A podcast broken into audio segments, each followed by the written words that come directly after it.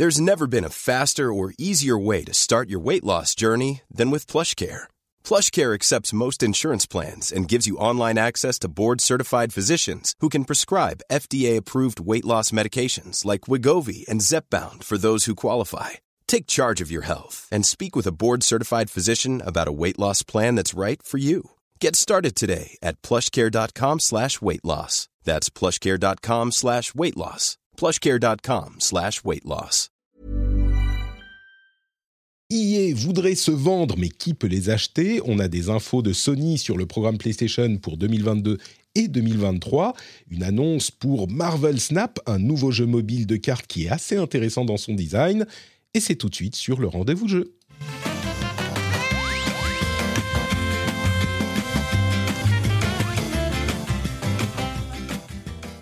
Je crois que j'ai dit, j'ai dit rendez-vous jeu.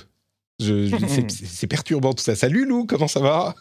Ça va très bien, et toi ? Écoute, euh, je n'ose pas dire que mes enfants sont malades, parce que ça va devenir une running joke, mais mes enfants sont malades, donc on est crevés. Mais rien ne nous arrête, ni jour férié, ni enfants malades, ni euh, quoi que ce soit d'autre. On est là pour le rendez-vous tech. Non, le rendez-vous jeu. Oh là là, faut, faut se reposer, mon, mon cher Patrick.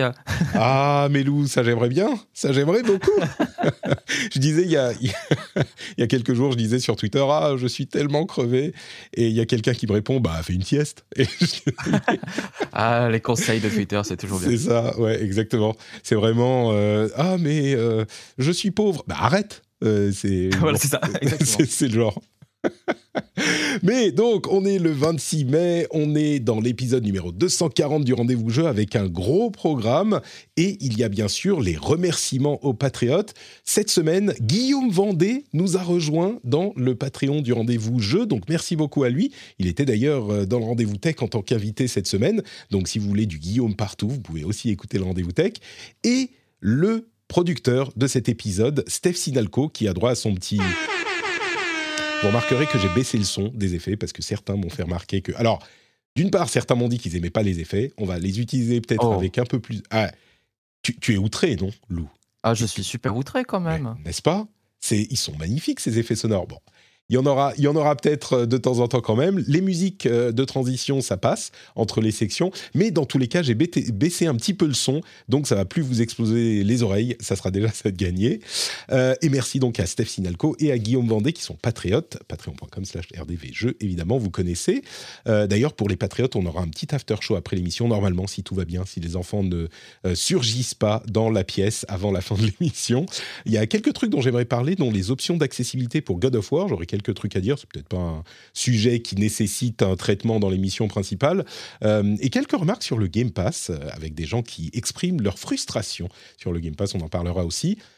Mais pour le moment, les sujets principaux euh, que, qu'on va, dont on va discuter, et le premier d'entre eux, bah, on a E A qui, euh, qui, qui est en train d'essayer de se vendre. Lou, Lassina, ah oui. Foubert... Alors... Combien de fois, d'abord, avant de parler d'I A, euh, combien de fois dans ta vie est-ce qu'on t'a appelé euh, Lou Lassina Flaubert ? Ça, c'est une info importante. Beaucoup trop de fois. Oh, y a, euh, j'ai eu toutes les variantes. Hein. C'est pas la plus fréquente. Euh, c'est ah oui Flaubert, souvent. Ouais, Flaubert. C'est pas Flaubert le plus souvent, c'est D'accord. Flaubert. Okay. J'ai, j'ai eu l'ass- l'assassinat aussi, très souvent. C'est vrai, hein ? Je plaisante pas. Lou l'assassinat, c'est tu dis la personne qui fait ce cette erreur, tu te dis euh, vaut mieux ouais. faire un pas en arrière quand même, on sait Exactement. jamais. Et Lou, Lou Lassan aussi. Enfin, enfin bref, on va pas parler de.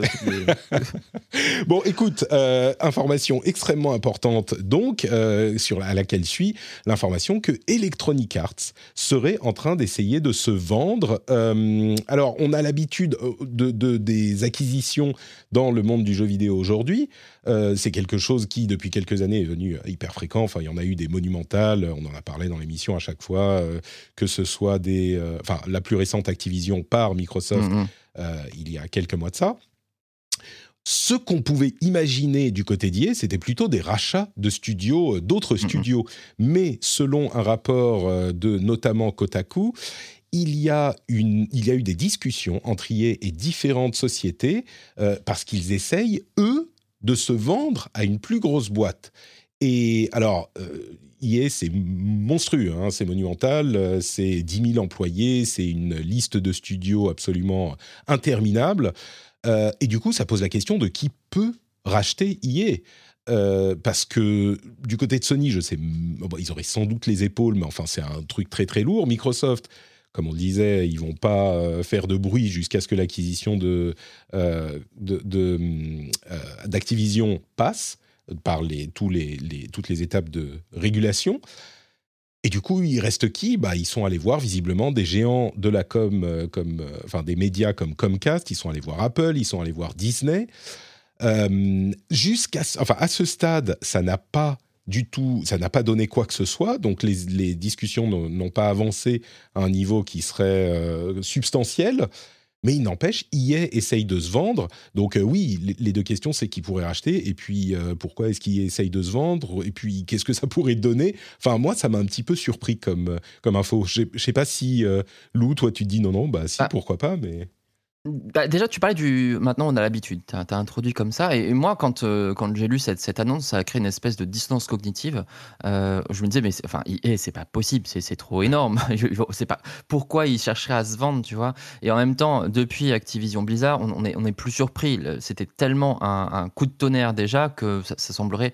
presque euh, pas, pas si fou que ça. Donc déjà, voilà, le, le marché est assez, euh, assez surprenant en termes de... Je, de je t'avoue que s'il n'y avait pas eu euh, Activision Blizzard racheté par Microsoft, euh, j'aurais même pas cru de cette histoire ah, de I A qui essaye de se vendre. On s'aurait dit, mais vous rigolez. Euh.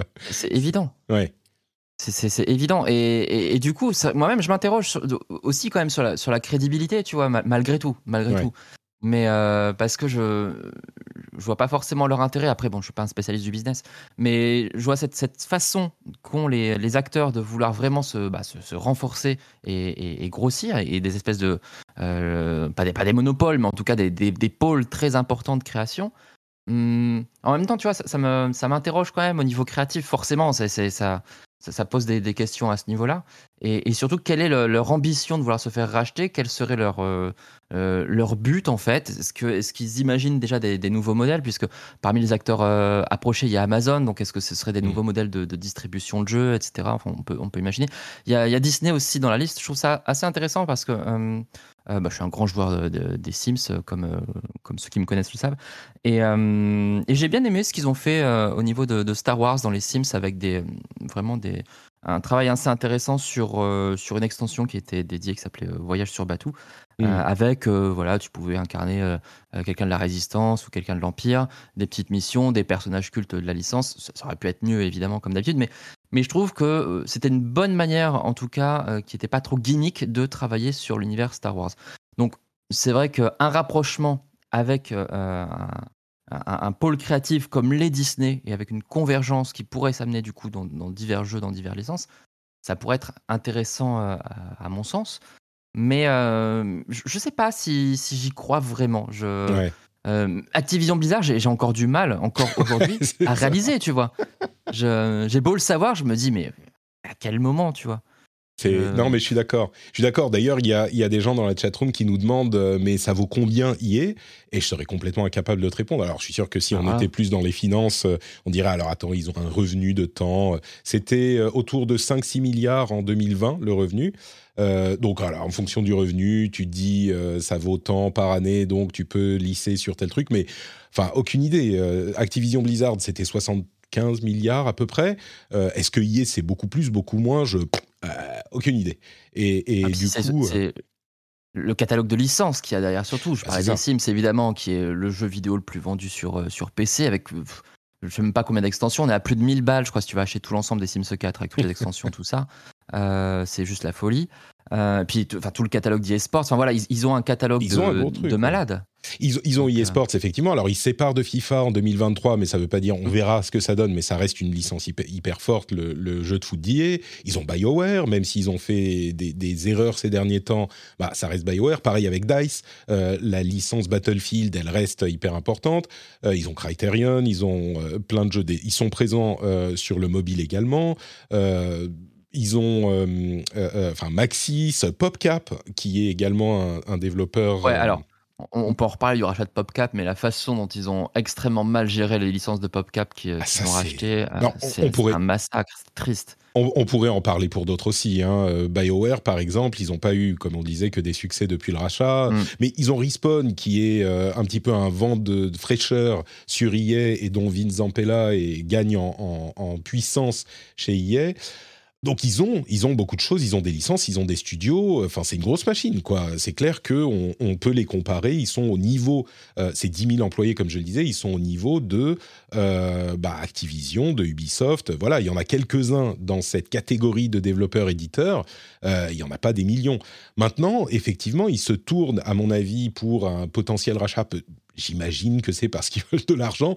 Ils se disent le marché est propice à des rachats. Et donc, euh, bah, si on réussit à trouver un, un acheteur euh, à un cours plus élevé que l'action, on se fait tant et tant d'argent.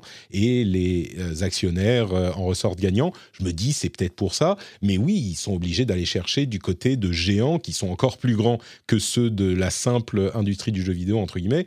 Il y avait Amazon, il y avait Apple, il y avait euh, Disney. Euh, on pourrait im- imaginer, même s'ils n'ont plus la licence l'exclusivité des licences Disney à partir de l'année prochaine.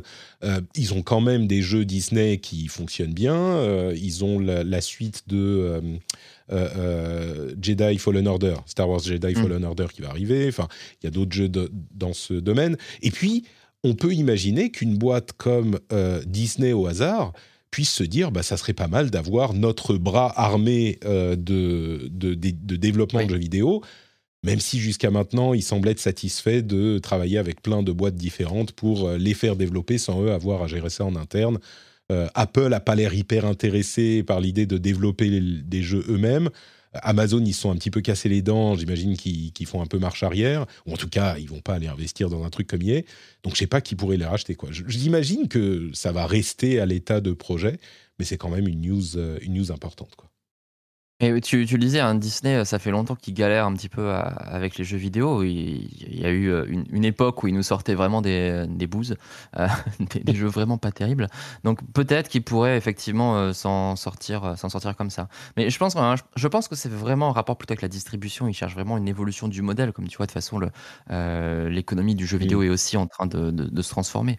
Donc la question se, se pose là. Mais si, si tu te souviens bien aussi, euh, à une époque, c'était euh, I A surtout qui rachetait des, des studios. Et à chaque fois qu'un studio était racheté par I A, on craignait vraiment pour la suite des ah licences. C'était la peine de mort. C'était, non, c'est... ouais, c'était, c'était vraiment catastrophique. Oui. Donc du coup, c'est, c'est assez ironique que, que, que maintenant, euh, hop, euh, bah, on veut se faire vendre finalement. Ouais, ouais, ouais.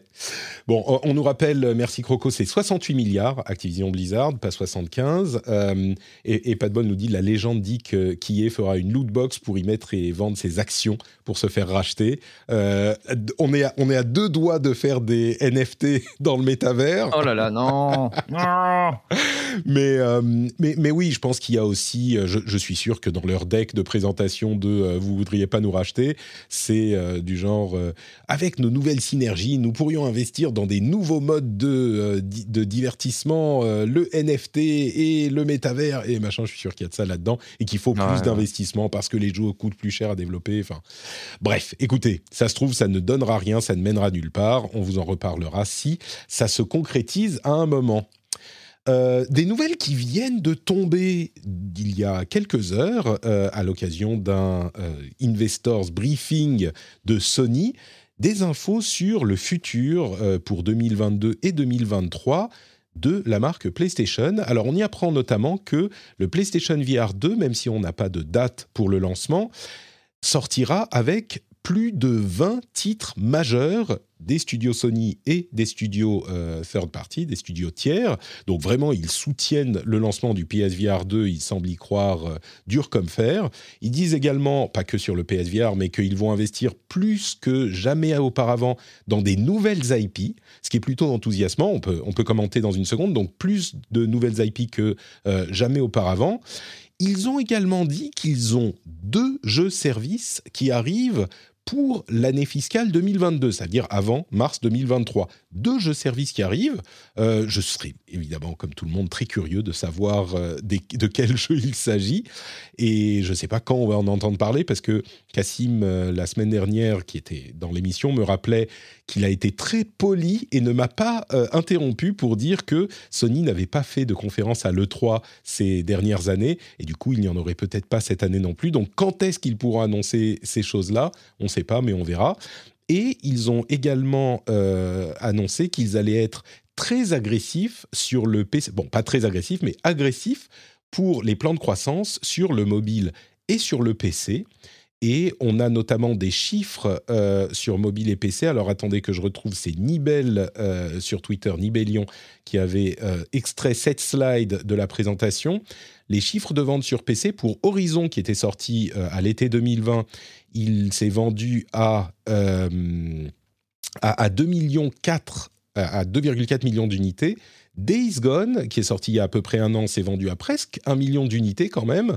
Et... Euh, God of War, qui est sorti en janvier de cette année, est déjà arrivé à quasiment un million d'unités. Donc, c'est, c'est des, des gros euh, chiffres. Je ne sais pas pourquoi, moi, je m'attendais presque à un petit peu plus. Ça m'a un peu surpris.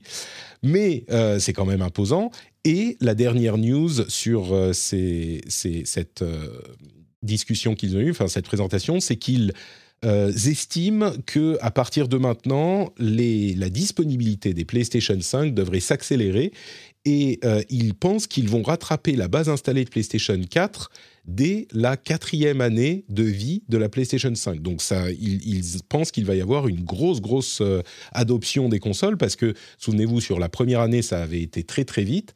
Euh, la deuxième année, c'est-à-dire cette année-ci, ils n'ont pas pu fournir assez de consoles pour satisfaire la demande à cause des contraintes De, euh, de, de, de, de, comment dire, de pénurie euh, de processeurs. Et donc là, ils disent, on a résolu les problèmes, ça va se réaccélérer, donc on peut espérer que d'ici la fin de l'année, les PlayStation cinq seront un peu plus faciles à trouver. Mais donc, ça fait pas mal de choses, hein, P S V R deux, plus de nouvelles licences que euh, dans leur histoire, deux jeux services, et puis développement mobile et P C. On a parlé du P C, mais pas tellement de mobile. Est-ce qu'il y a des choses qui te, qui te marquent plus particulièrement dans toutes ces infos, Lou ? Moi, ce qui me marque, c'est surtout la, la stratégie, euh, en fait, que je trouve assez, euh, pas forcément étonnante, mais en tout cas euh, couillue, si on peut dire. Euh, c'est, c'est, tu vois, c'est ce côté vraiment, ils, ils investissent à, à peu près tous les, tous les champs, euh, ce, qui est, ce qui est très différent, par exemple, d'une stratégie à la Nintendo, qui vont vraiment être, ah, je suis très très Switch et je m'occupe de ma petite console et je fais mes petits jeux et, euh, et, et limite, je, je, je me concentre vraiment là-dessus. Et là, tu as l'impression que Sony est vraiment sur tous les fronts, tout le temps, partout, mmh. ce qui est quand même assez, euh, assez impressionnant. Euh, t'as, t'as les ventes qui suivent sur la P S cinq, euh, ce, qui, ce, qui est, ce qui est pas mal. Euh, mais euh, tu vois, par exemple, je m'interroge beaucoup sur, euh, sur le V R deux.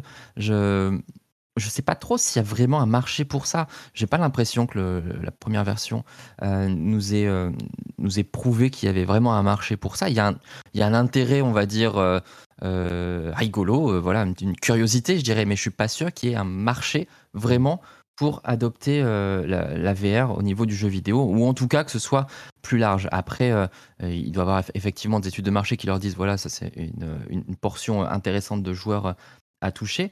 Mais tu vois, vingt jeux, euh, peut-être que c'est effectivement l'effet de levier qui permettrait à, à, à la V R de s'installer, parce que c'est aussi ce qui manquait avant, c'était le catalogue, bien évidemment. Tu peux pas installer une façon de jouer sans catalogue.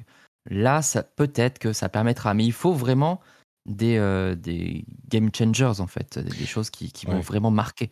Des, des killer apps. Je pense que le, le P S V R un, c'était bien vendu. Il y avait, ils se sont vendus, ils l'ont vendu à quelques millions d'unités, donc c'est pas ridicule.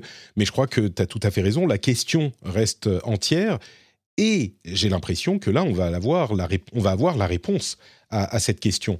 Parce que si Sony, avec un appareil qui, rappelons-le, le P S V R un était le plus confortable de tous les appareils, et euh, ça, ça compte quand même beaucoup euh, dans, dans ce genre de situation, d'avoir un truc qui est confortable à porter.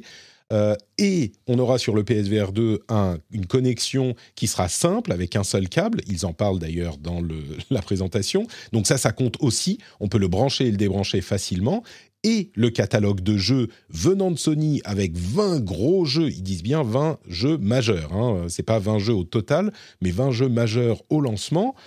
Eh ben, si ça, ça prend pas, je crois que euh, la V R dans cette version qu'on a aujourd'hui, dans ces décennies-là, ne prendra pas pour le jeu vidéo, parce que mmh, mmh. plus gros que ça, c'est pas possible. Donc, je crois qu'au lancement de la P S V R deux et dans les deux années qui vont suivre, on aura la réponse vraiment de est-ce que la V R peut être un vrai marché pour le jeu vidéo ? Alors, ça veut pas dire qu'ils doivent en vendre autant que de P S cinq, hein, bien sûr, mais euh, ils peuvent pas euh, garder ça comme activité un petit peu euh, comment dire, ça ça peut pas être un, un truc tiède parce que ils investissent vraiment beaucoup, il semble, dans le développement et, et de, de matériel et de jeux. Donc euh, oui, on aura la réponse, c'est sûr.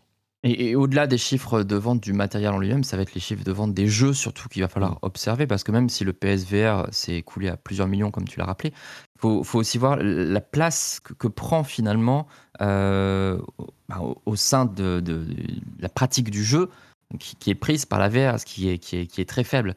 Euh, moi, ce que je regarde tout le temps pour voir s'il y a des, des vrais phénomènes qui, qui se créent, c'est est-ce qu'il y a des sites qui ne parlent exclusivement que de ça. Je je connais, je connais pas vraiment de sites de jeux vidéo qui ne parlent que de V R et qui s'intéressent qu'à ça et qui va se focaliser là-dessus. Euh, et, euh, il y en et, a quelques-uns, mais, mais c'est vrai que c'est rare. Il faut avouer aussi, et je suis sûr que les partisans de la V R euh, le feront remarquer, il faut mentionner aussi qu'on est dans un, dans un creux. Hein, depuis deux trois ans, il n'y a pas eu énormément de choses qui se sont passées dans la V R parce que tout le monde attend justement ces, ces nouveaux matériels, je crois. Mais, mais tu as raison. C'est, oui, c'est, c'est, c'est évident. Mais du coup, c'est, est-ce que ça va réussir vraiment à s'installer et à créer de l'appétit pour les jeux ? Tu vois, un peu comme, euh, un peu comme le, le, Wii, euh, le, le Wii Fit à l'époque où il s'était vraiment écoulé euh, énormément. Ça avait eu un, un, un gain d'intérêt, euh, enfin, ça avait un, gros, un grand intérêt pour le public à un moment et puis ça s'est, s'est vite disparu, ouais. Comme l'appareil à, à raclette, quoi. Enfin, c'est, c'est j'en achète un, mais je ne l'utilise pas. Et c'est ça le, le souci. Ouais. Et, et j'ai peur que. C'est, c'est le problème, je pense. Le plus grand problème, c'est le côté gadget, en fait, finalement. Mmh. C'est que je vais l'avoir, je vais jouer à deux trois jeux et. Finalement, ça ne va pas perdurer. Et il faut pouvoir inscrire en fait, cette façon de jouer dans la durée pour que ça puisse devenir un véritable usage. Et dans ce cas, Sony pourrait vraiment être précurseur et être, être leader sur ce secteur, sans souci. Si jamais il arrive à l'inscrire auprès du, d'un public plus grand, en tout cas. Écoute, on, bah, comme je le disais, je pense qu'on aura la réponse à, à cette question tout à fait légitime avec, euh, avec cet appareil-là. Euh, Il y a une excellente que... comparaison d'ailleurs dans, dans le chat, j'en, j'en profite, c'est Pyram qui dit comme pour le cinéma trois D, et c'est mmh. vrai qu'aujourd'hui tu vois le cinéma trois D, bon c'est, c'est, c'est très c'est marginal, alors qu'à l'époque il y avait un énorme engouement. C'est un peu voilà, c'est, c'est le côté phénomène de mode. Alors la mode de la réalité virtuelle est assez euh, récurrente, c'est le serpent de mer qu'on revoit de temps en temps, euh, mais je pense, comme tu l'as dit Patrick, que c'est peut-être le, la dernière grande chance à saisir. Mmh. Euh, je, je, tu dis comme le cinéma trois D, moi je me suis retenu de dire, quand tu disais comme le Wii Fit, je, j'avais envie, envie de dire comme la Wii tout court, hein. Euh, c'est oui, tout vendu, à fait.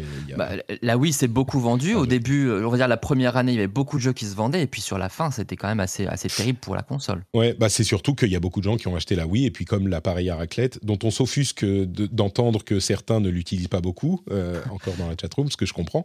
Mais oui, la, la Wii aussi, beaucoup de gens qui l'ont acheté parce que c'était sympa avec le motion gaming, l'ont, l'ont utilisé comme un appareil à la raclette ou comme. Euh, Un, un jeu de plateau, bah on le met dans le placard et puis on le ressort une fois par an quand il y a la famille qui est là, quoi. C'est ça. Bref. Et, et autant, autant, autant ça fonctionne pour un appareil à raclette, je veux dire, tu, c'est un investissement. Autant pour une console, il faut que tu la fasses vivre avec des jeux. C'est nécessaire c'est pour l'industrie du jeu vidéo derrière. C'est ça le souci c'est principal. Bah, c'est comme ça qu'ils se font de l'argent. Euh, quelqu'un qui vend une machine à raclette, Tefal se fait de l'argent sur la machine à raclette. Euh, sur une console, généralement, le, le véritable ah. bénéfice se fait sur la commission qu'ils prennent sur les jeux ensuite. Euh, Quelques petites news rapides euh, sur Sony également. On a le PlayStation Plus nouveau qui a été lancé en Asie. Alors, ils n'ont que deux cent soixante-dix jeux. On en aura plus euh, quand il arrivera en Occident. Mais vous savez, avec les trois, les trois étages du P S Plus, et cetera. Mais c'est surtout euh, plusieurs choses qui sont, pardon, qui sont intéressantes à noter avec ce lancement. D'abord, il y a certains jeux classiques du P S Plus qui ont des trophées. Alors, pas tous les jeux P S un, et cetera, mais il y en a qui, ont, qui en ont. Et je sais qu'il y en a qui... Euh, qu'il y a des joueurs qui apprécient beaucoup les procès... Les ah procès, là là. Les, mmh. les trophées. Les, procès, les trophées aussi. Les, procès et, aussi. Les deux. Euh, il est possible d'acheter des jeux classiques euh, sur P S cinq, donc des jeux d'ancienne génération, sans avoir l'abonnement P S Plus. Donc, comme on, on avait eu des spéculations là-dessus, ben, c'est confirmé, en tout cas là-bas. Par contre, là, euh, une série de, de nouvelles un petit peu moins bonnes, c'est le moins qu'on puisse dire. D'une part, euh, on a des jeux P S un qui sont, encore une fois, les versions PAL cinquante hertz. Alors, ça nous dérange moins, nous, euh, d'avoir le... Tais-toi, Siri. Euh, d'avoir les jeux en, en PAL, mais euh, on, la plupart des jeux sont développés, étaient développés en N T S C, euh, qui est le système japonais, pour les gens qui ne s'en souviennent pas, des télés à tube cathodique, au Japon et aux États-Unis, on était en N T S C. Et la grosse différence entre PAL et N T S C, c'est que le N T S C est en soixante hertz, donc soixante images par seconde, et le PAL est en cinquante. Du coup, on passe souvent de... On avait généralement une fréquence qui était divisée par deux, donc on a souvent des jeux en vingt-cinq images par seconde. En plus, la taille de l'écran est réduite. Enfin, les jeux en PAL posent beaucoup de problèmes, et il y en a, encore une fois, plusieurs qui sont des jeux P S un en version PAL dans le service d'abonnement. Donc ça, c'est une grosse déception. Alors, c'est pas tous, hein, il y en a certains qui sont N T S C quand même, mais euh, c'est quand même frustrant.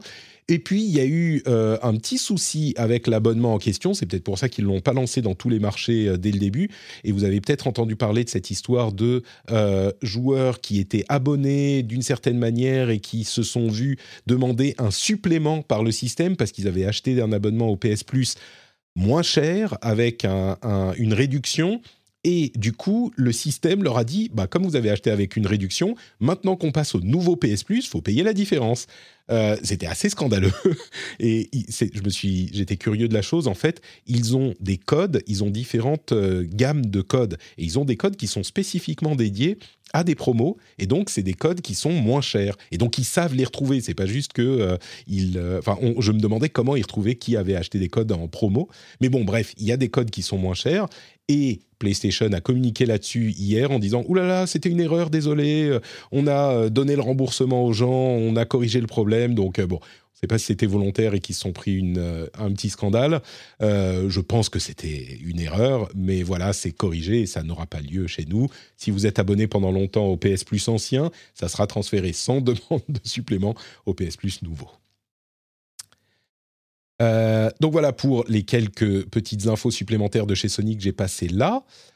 Euh, que ça, ça t'inspire quelque chose? Soit tu attends les jeux classiques en, en PAL ah, euh, parce que tu veux y jouer comme tu y jouais ici euh, en, en France. Je, je, je suis curieux de, de savoir pourquoi tu, tu te, tu, comment tu as su que c'était le truc qui m'intéressait le plus, c'était vraiment les jeux classiques. euh, j'arrive effectivement à un âge où je tourne en boucle sur mes jeux et j'admire du coup, Patrick, ta, ta, ta capacité à rester toujours alerte sur les, les dernières informations, car moi, je, euh, je, je, vraiment, je commence à jouer de plus en plus à mes jeux Super Nintendo et, et Nintendo soixante-quatre. Je, je suis dans une période très... Très, euh, très vintage, on va dire, très rétro. Et non, j'aime bien, c'est ce que j'allais dire, c'est vraiment sur le point sur lequel j'allais réagir, c'est sur ce côté... Euh, euh, on, on, on prend soin du coup de notre catalogue et on ajoute même des nouvelles fonctionnalités euh, à travers euh, les, les trophées. Alors j'ai une période où j'étais à, à fond dans les succès sur, sur trois cent soixante, il me fallait... un succès au minimum par jour. Hein. J'ai, fait une, j'ai fait ça pendant trois ans. J'ai fait plus de mille jours de suite où j'ai, j'ai réussi à avoir au minimum un succès par jour. J'étais très fier. C'était totalement inutile. J'avais du temps à perdre quand j'étais jeune. euh, et, euh, et, et là, voilà, je trouve que c'est une bonne manière en fait, de remettre en avant des, des jeux parce qu'en plus, le problème du jeu vidéo, je dirais, c'est une considération assez négative sur les anci- anciens jeux. Moi, à chaque fois que je joue à un jeu rétro, on me dit oh, « tu joues à ça ?» Oui, mais en fait, c'est pas parce qu'on est en deux mille vingt-deux qu'un jeu sorti en quatre-vingt-quinze ou en deux mille ou en deux mille dix n'est plus valable, tu vois, c'est comme si on disait que euh, les, les films avant ta date de naissance n'existent pas et ça n'a pas d'intérêt. Non, c'est faux, il, y a, il reste des très belles choses et je trouve que dans le jeu vidéo, euh, même si aujourd'hui le, le rétro, euh, il y a à boire et à manger et on nous vend aussi parfois des, des, des jeux rétro à des prix euh, exorbitants qui sont carrément pas justifiés, euh, n'est-ce pas Nintendo avec son, son petit côté premium sur la soixante-quatre avec son émulateur dégueulasse. Mais euh, voilà, je trouve qu'il faut pouvoir le, le remettre en avant. Euh, et, euh, et c'est une bonne manière de, de, de, de rapporter de l'intérêt et de, de pouvoir surtout avoir un moyen de les acquérir euh, de bonne qualité. C'est toujours mieux, bien évidemment.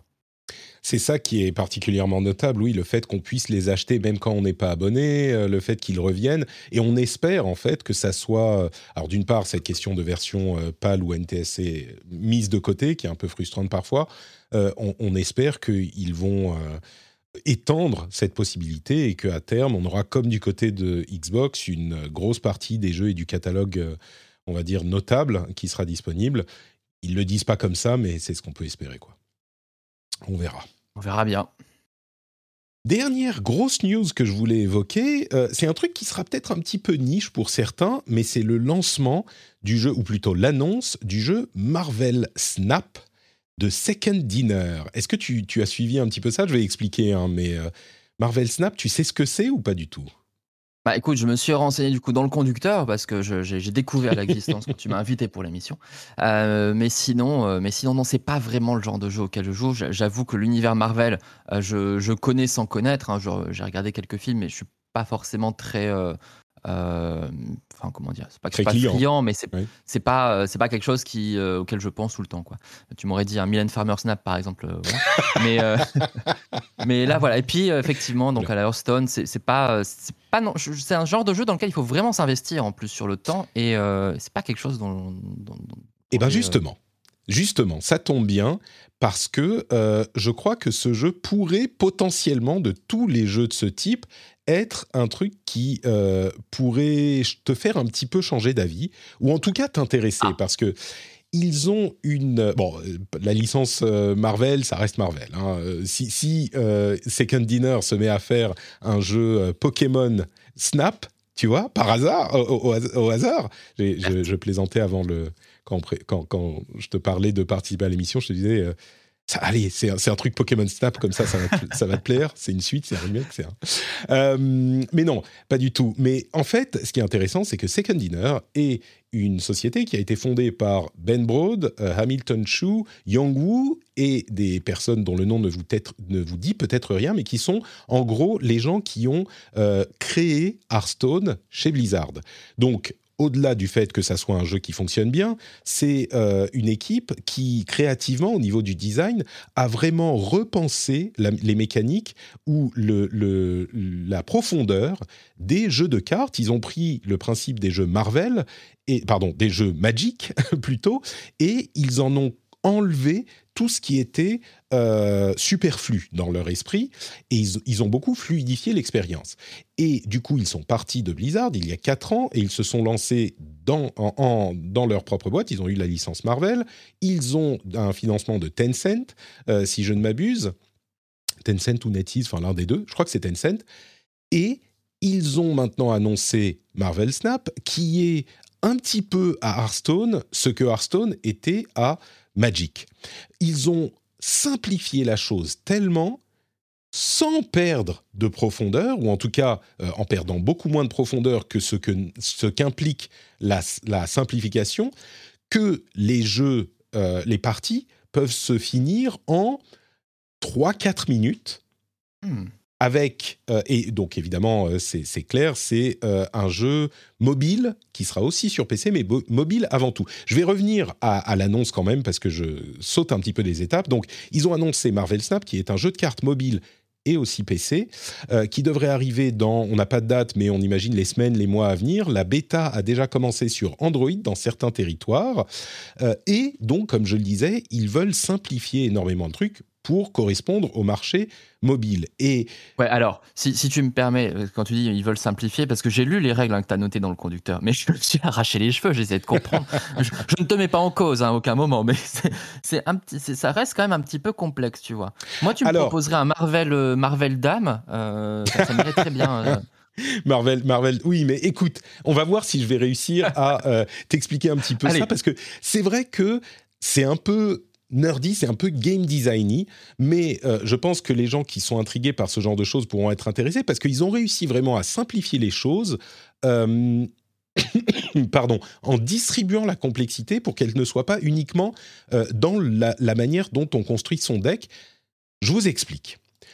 Le jeu de base, donc, euh, les parties durent environ trois minutes. En fait, on a six tours d'une minute euh, avec... des encouragements pour abandonner. Je vais vous expliquer. C'est-à-dire qu'on on est euh, encouragé à quitter la partie et à abandonner si on sent qu'on va perdre.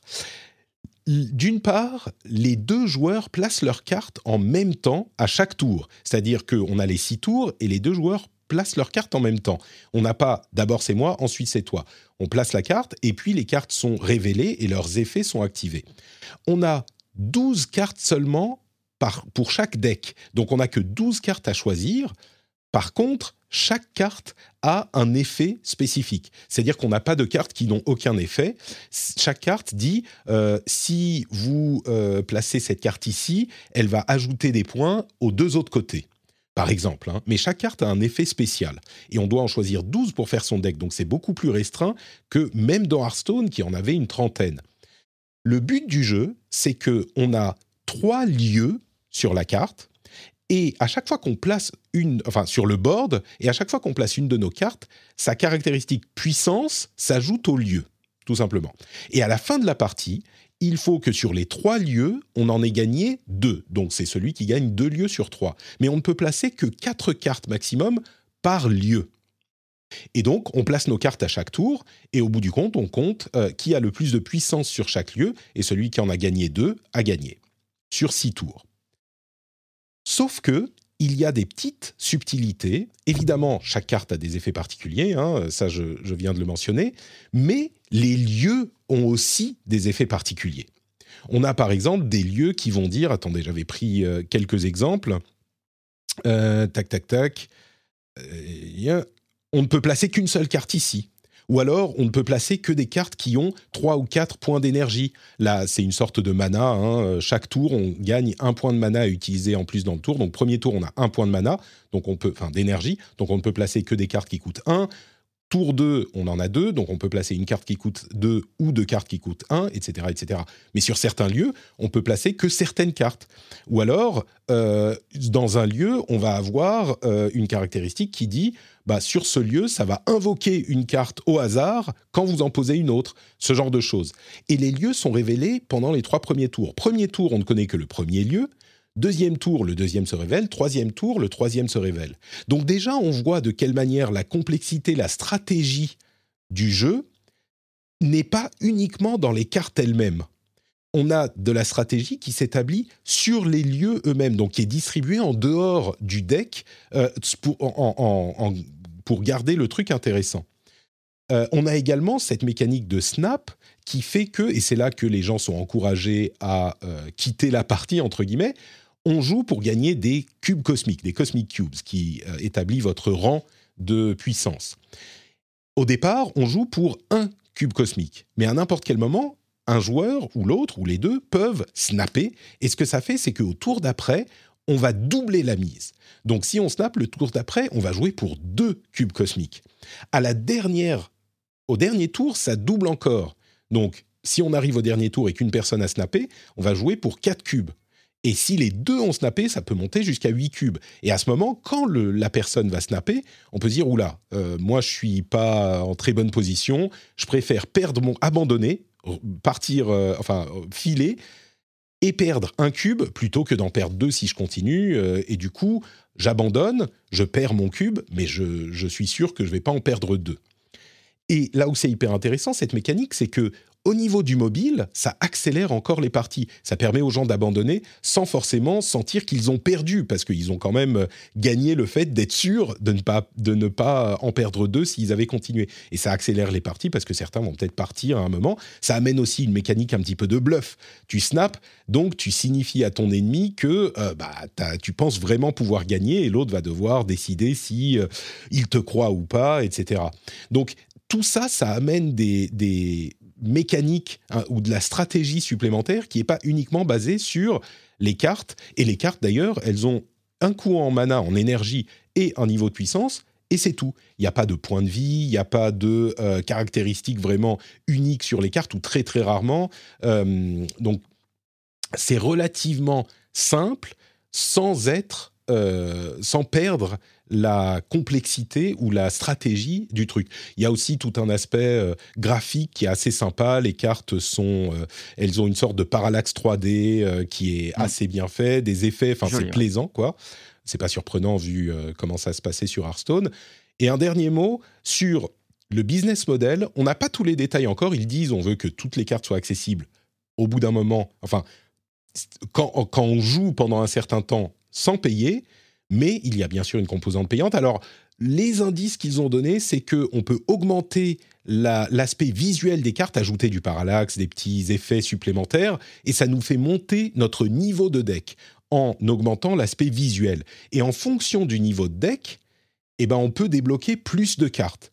Mais du coup, évidemment, j'imagine qu'on pourra payer avec un truc en jeu sans sortir de l'argent réel pour augmenter le niveau de deck. Donc, augmenter la puissance des cartes, c'est uniquement du visuel hein, pour la puissance des cartes, mais on pourra aussi dépenser de l'argent et donc ça nous donnera toutes les cartes disponibles. Donc, on aura quand même une motivation à payer pour augmenter les, euh, les, les, les, le niveau de deck, donc la, le, l'aspect esthétique des cartes.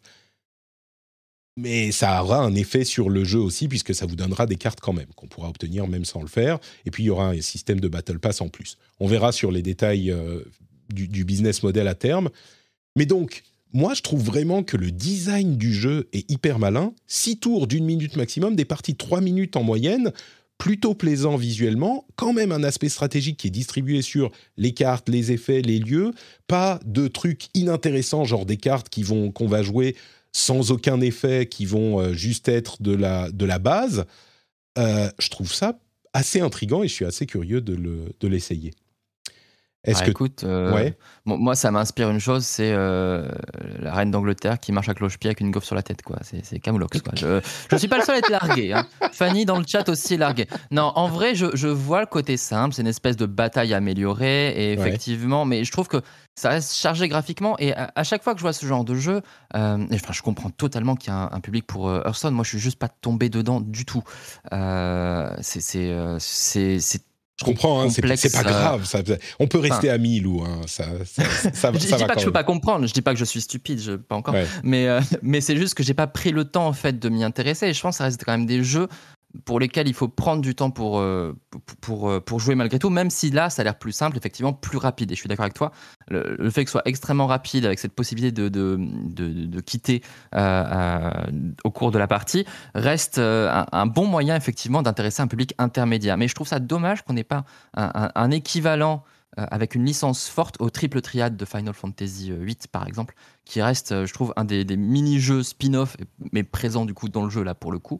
Euh, je trouve ça vraiment dommage qu'il n'y ait pas un, un, un univers comme ça qui se, qui se déploie, plus le fait que là soit Marvel, donc effectivement ça me parle moins. Peut-être que s'il y avait eu Mario et Peach, je, je me serais un peu plus intéressé, mais, et, et je pense que le gameplay aurait aussi été un peu plus simple, rien que le fait qu'il y ait deux chiffres machin euh, mmh. sur le truc. Alors je sais que c'est pas compliqué, t'as un coût d'utilisation et une puissance, mais euh, ça fait beaucoup de données en fait, je trouve, euh, à, à l'image. mmh. Je dis pas que c'est insurmontable, mais je pense que le mobile, euh, c'est bien des jeux vraiment épurés, quoi. Et, et moi, là, ça me, ça me titille donc pas. Donc, t'as l'impression je, je qu'ils, je... qu'ils essayent de faire rentrer un truc qui est trop gros pour le, pour le mobile. C'est vrai que bah, quand on voit... Trouve, le, hein. le, le, le, moi, ça me parle parce que j'ai beaucoup joué à Hearthstone pendant un moment. Et je sais qu'il y a beaucoup d'auditeurs qui sont euh, euh, particulièrement fans euh, de ce type de jeu. Donc, euh, ça leur parlera aussi. Mais c'est vrai que quand je regarde le board, là, sur le mobile... Bon, il y a plein de choses à l'écran, quoi. Il euh, y a quatre ah cartes, ouais. trois lieux, quatre, quatre, quatre cartes de chaque côté, euh, le deck en dessous, les... Oui, ça, je comprends que ça, ça soit un petit peu intimidant. Euh, ceci dit, euh, je pense quand même qu'il y a une démarche de, de design qui est hyper intéressante. Et pour les gens qui s'intéressent à ce type de jeu, à voir si ça touchera un public plus large. Bon, là, sur notre sample de une personne, euh, c'est peut-être pas le cas, mais pour les gens qui s'intéressent à ce type de jeu, je crois que beaucoup de gens vont euh, être euh, intéressés parce que ça offre vraiment, contrairement à Hearthstone dont les parties durent quand même dix à quinze minutes, là, c'est vraiment une solution, euh, une vraie solution pour jouer à ce type de jeu avec la profondeur de ce type de jeu, mais en mobilité. Et ça rejoint un petit peu la question de la, des, des jeux, entre guillemets, pour... vrais gamers euh, en mobilité, qui est en train de, euh, d'être, bah, comme pour le P S V R, là on va avoir la réponse. Je crois que là, cette année, entre Diablo, Apex Legends, même un truc comme Snap, euh, on va avoir la réponse de est-ce que les vrais gamers vont être intéressés par des jeux mobiles. J'ai eu anecdotiquement beaucoup de gens qui, sont, qui, qui ont répondu euh, dans le Discord, par exemple, « Ah ouais, bah là, euh, ça me parle beaucoup, quoi », mais qui étaient intéressés par ce type de jeu. Bref. Pourquoi pas. Après, tu vois, moi, c'est vrai que euh, à, à contrario, je me dis que euh, peut-être qu'ils ont voulu aller trop loin dans la profondeur. Euh, là où finalement, je sais pas, par peut-être par, par euh, peur que ce soit peut-être trop simpliste, mais en même temps, je me dis avec une licence comme Marvel, mmh. euh, avec Hearthstone, tu peux te permettre, tu vois, c'est pas une licence, enfin, euh, euh, je veux dire. Tu peux te permettre de faire de la profondeur, de faire de la complexité. Le jeu est, est vendu comme ça. Là, avec une licence comme euh, comme Marvel. Est-ce qu'il ne fallait pas justement être un peu plus grand public ? C'est la question que je me pose en fait finalement. Est-ce que c'est marrant parce que de... c'est, c'est, c'est vraiment intéressant parce que comparé à un truc comme euh, Hearthstone qui lui-même était simplifié par rapport à Magic, là, les, au niveau de la complexité, de la charge mentale, c'est beaucoup plus simple. Mais, mais du coup, ce que tu nous dis, c'est que pour quelqu'un qui n'a pas la, l'habitude, qui n'a pas une connaissance, un passif sur ces jeux-là, euh, toi, c'est overload euh, pour le coup. Mais, mais pourtant, je joue au jeu, au jeu Pokémon, enfin au jeu de cartes Pokémon, ouais. tu vois, qui est, qui est ultra simplissime. Et, mais j'ai, j'ai encore des gens qui me disent « Oh là là, j'ai dû apprendre les règles, je trouve ça compliqué. » Alors que je trouve que le jeu de cartes Pokémon, tu vois, il est vraiment, c'est ouais. enfantin, c'est vraiment enfantin. Et, euh, et, euh, et je trouve que d'ailleurs, la, la version euh, P C, qui est, qui est gratuite en plus, est, euh, est très très bien, est bien conçue, est très claire graphiquement. Euh, bon, on est sur P C, après, t'as plus de, t'as plus de surface. Ouais. Mais, euh, mais je, peut-être que, peut-être que c'est ce qui manque. Moi, je trouve qu'il manque peut-être de simplicité et que ça reste quand même encore une étape un peu trop complexe, alors qu'on a une licence qui est très grand public. Et je pense qu'il y aura des déceptions quand même vis-à-vis de ce jeu, parce qu'il y aura forcément des joueurs qui voudront s'y intéresser et qui trouveront ça peut-être un peu trop complexe euh, par rapport à, à leur, leur attente. C'est possible. Euh, moi, je crois que... Il... Enfin, on verra, on verra. Mais no- la réponse, dans, dans quelques mois, je pense qu'il ne tardera pas à, à sortir. D'ailleurs, euh, Diablo Immortal, c'est la semaine prochaine en parlant de jeux mobiles. Donc, euh, ça arrive, c'est le deux juin. C'est bien ça. Très bien. Eh bien, écoutez, euh, on va continuer avec nos jeux du moment. Mais avant les jeux du moment, on va quand même remercier les Patriotes. Et oui, vous le savez, le moyen... Euh, unique de soutenir l'émission. Bon, vous pouvez m'envoyer des bisous sur Twitter, hein, c'est toujours apprécié. Mais si vous voulez euh, contribuer financièrement à l'émission, vous allez sur patreon dot com slash r d v jeux et vous devenez un auditeur actif, un patriote, un membre de la famille, et vous soutenez un créateur que vous appréciez. Euh, c'est important, hein, mine de rien, parce que c'est vrai que les, le contenu, la création de contenu sur Internet, ben, c'est pas facile, euh, ça demande énormément de travail, et c'est euh, pas facile à monétiser également. Il y a beaucoup de gens qui se reposent sur la pub, mais ça, ça, emmène, euh, ça amène des, des problèmes un petit peu différents.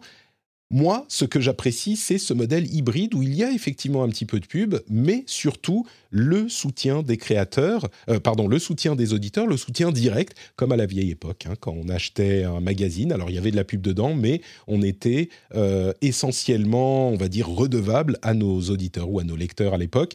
Euh, oh, enfin, on peut encore acheter des magazines, hein, il y en a des très bien, mais euh, on est redevable à nos auditeurs, et c'est vous, c'est euh, vous qui faites exister cette émission, et en plus de ça, vous avez des bonus plutôt sympas, comme par exemple le fait de ne pas avoir de pub, justement, dans votre flux privé, d'avoir des contenus bonus plutôt cool, euh, d'avoir les timecodes dans les notes de l'émission, si vous voulez sauter un, euh, un passage qui vous intéresse moins, et cetera, et cetera, donc... Euh, J'espère que vous appréciez suffisamment l'émission pour au moins considérer peut-être euh, l'idée de devenir soutien du rendez-vous de jeu.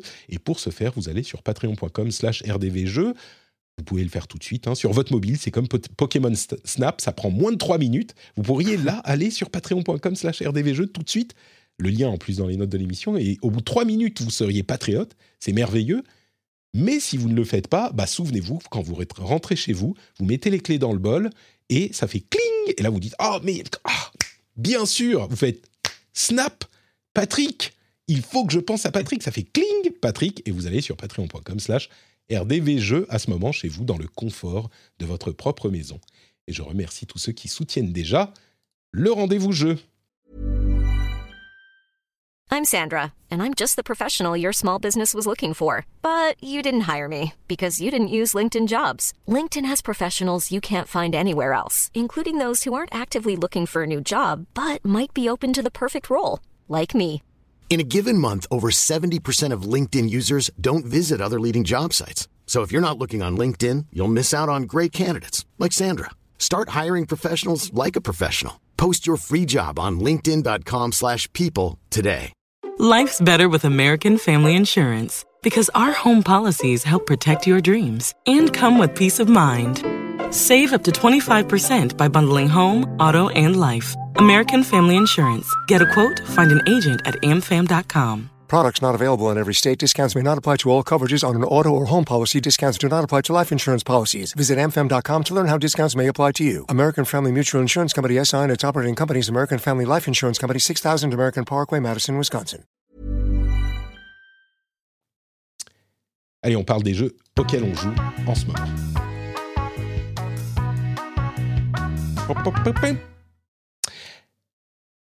Monsieur le serveur, j'ai ouï dire oui. que vous appréciez les jeux de type euh, petit monstre dans la poche. Tout à fait. Et j'ai même un super pouvoir qui fait que j'hypnotise les gens, euh, si bien qu'au lieu de dire Marvel Snap, tu as redit Pokémon Snap durant ton... Ah oui sur... Tu vois mais, non, mais c'est à lui que je pensais. J'ai hacké ton cerveau. Non, mais je, c'est à lui que je pensais. C'était complètement volontaire. Je pensais à Pokémon Snap euh, pour de vrai, parce que Snap, tu vois, photo, c'est aussi rapide qu'une photo. Non, non, ok, bon, très bien. euh, donc... Pokémon. Ouais, c'est, c'est une passion, c'est une passion. Et c'est vrai que là, j'ai testé pour, euh, pour G K, j'ai testé Coromon. Euh, je connaissais pas du tout. Euh, c'est, c'est, c'est Pouillot qui me dit, tiens, je vais faire le test. Là, je, je découvre le jeu. Et j'ai vu les images, j'ai tout de suite été euh, séduit par, euh, par ce jeu. Euh, parce qu'il y a ce côté euh, très euh, R P G, euh, R P G S N E S qui m'a tout de suite parlé euh, et qui m'a plu. Bon, après, c'est vraiment un clone... Euh, de, de ce qu'il y a de plus basique de Pokémon. C'est-à-dire qu'on retrouve... Euh, là où ça m'a vraiment le plus choqué, c'est euh, les, euh, les combats avec les, les techniques. On retrouve littéralement des techniques complètement identiques en termes d'effet, en termes de puissance par rapport à, à Pokémon. Euh, juste le nom, le nom qui change.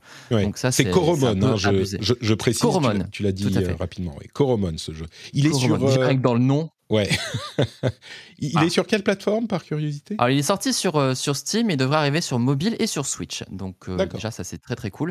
Mais alors effectivement, donc si en termes de gameplay, je, j'évacue tout de suite le, le, côté, le côté clone en un peu plus euh, simpliste, puisqu'il y a beaucoup moins de types. Il y a euh, six types de, de Coromon, euh, plus euh, sept types de capacités différentes. Donc on peut avoir jusqu'à euh, treize types. Il faut que je fasse six plus sept dans ma tête, c'est horrible.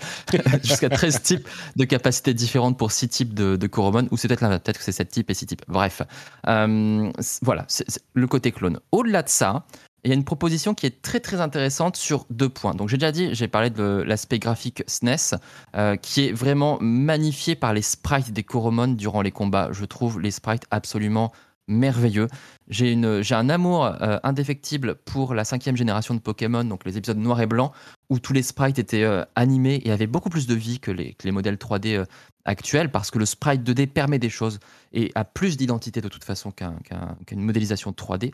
Euh, et là, on retrouve ça vraiment, on retrouve des, des designs très intéressants euh, à mon sens, avec des, euh, des, euh, aussi des, des, des scènes de combat, enfin des, des, des zones de combat, des environnements de combat qui sont vraiment très jolis, euh, que, j'aime, que j'aime beaucoup. Euh, une intrigue qui est, qui est assez, euh, assez sympa, là aussi, c'est assez classique, avec une histoire de, de, de, de titan finalement, donc des espèces de gros boss euh, à, à affronter. Mais l'autre point que j'aime beaucoup, c'est que c'est une espèce de difficulté à la carte. C'est-à-dire que tu peux opter dès le début du jeu pour un jeu plutôt facile où on, te, on t'aide beaucoup, tes Coromon se soignent, machin, et cetera. Euh, ils ne tombent pas dans les pommes. Tu peux faire un jeu très facile, comme tu peux faire un jeu plus exigeant, et tu peux paramétrer en fait ton niveau de difficulté en fonction de différents, euh, bah, différents paramètres euh, qui, qui permettent vraiment, pour, pour les aficionados, les aficionados pardon, des défis Pokémon, ils connaissent certainement le Nuzlocke Challenge, d'activer effectivement des défis assez, assez difficiles, et ça en fait un jeu exigeant. Ce qui est intéressant parce que Pokémon s'est grandement simplifié depuis la sixième génération, et donc là ça permet vraiment de contrebalancer et d'avoir une aventure très différente. Alors c'est un premier jeu, donc il est, il est clairement imparfait, notamment en termes de, de rythme. Le oui. début de l'aventure est, est bien calibré, et puis euh, t'as l'impression ils, qu'ils ont rushé pour faire la fin, et du coup t'as une espèce de, de toboggan vers la fin, et du coup c'est un petit peu dommage, euh, là où, où le début est plutôt bien amené, et t'as l'impression que tu vas jouer pendant euh, quarante heures, alors qu'au final, ben non, beaucoup moins. Mais, euh, mais c'est un très bon premier essai, et surtout c'est pas cher, je crois que c'est une quinzaine d'euros sur, sur Steam, donc euh, ça vaut le coup de s'y pencher si vraiment vous aimez bien Pokémon, et surtout si vous aimez les vieux jeux Pokémon. Il y a des choses assez amusantes, et aussi si on aime les R P G de la S N E S euh, vieille époque, type Illusion of Time ou Secret of Evermore, pourquoi pas. Euh, c'est pas du tout le même gameplay, mais euh, il y a des, euh, il y a des gimmicks, il y a des, euh, des morceaux d'intrigue, il y a des façons d'amener les choses qui forcément euh, résonnent plus avec cette période-là. Donc c'est, c'est vraiment un jeu, un jeu sympa.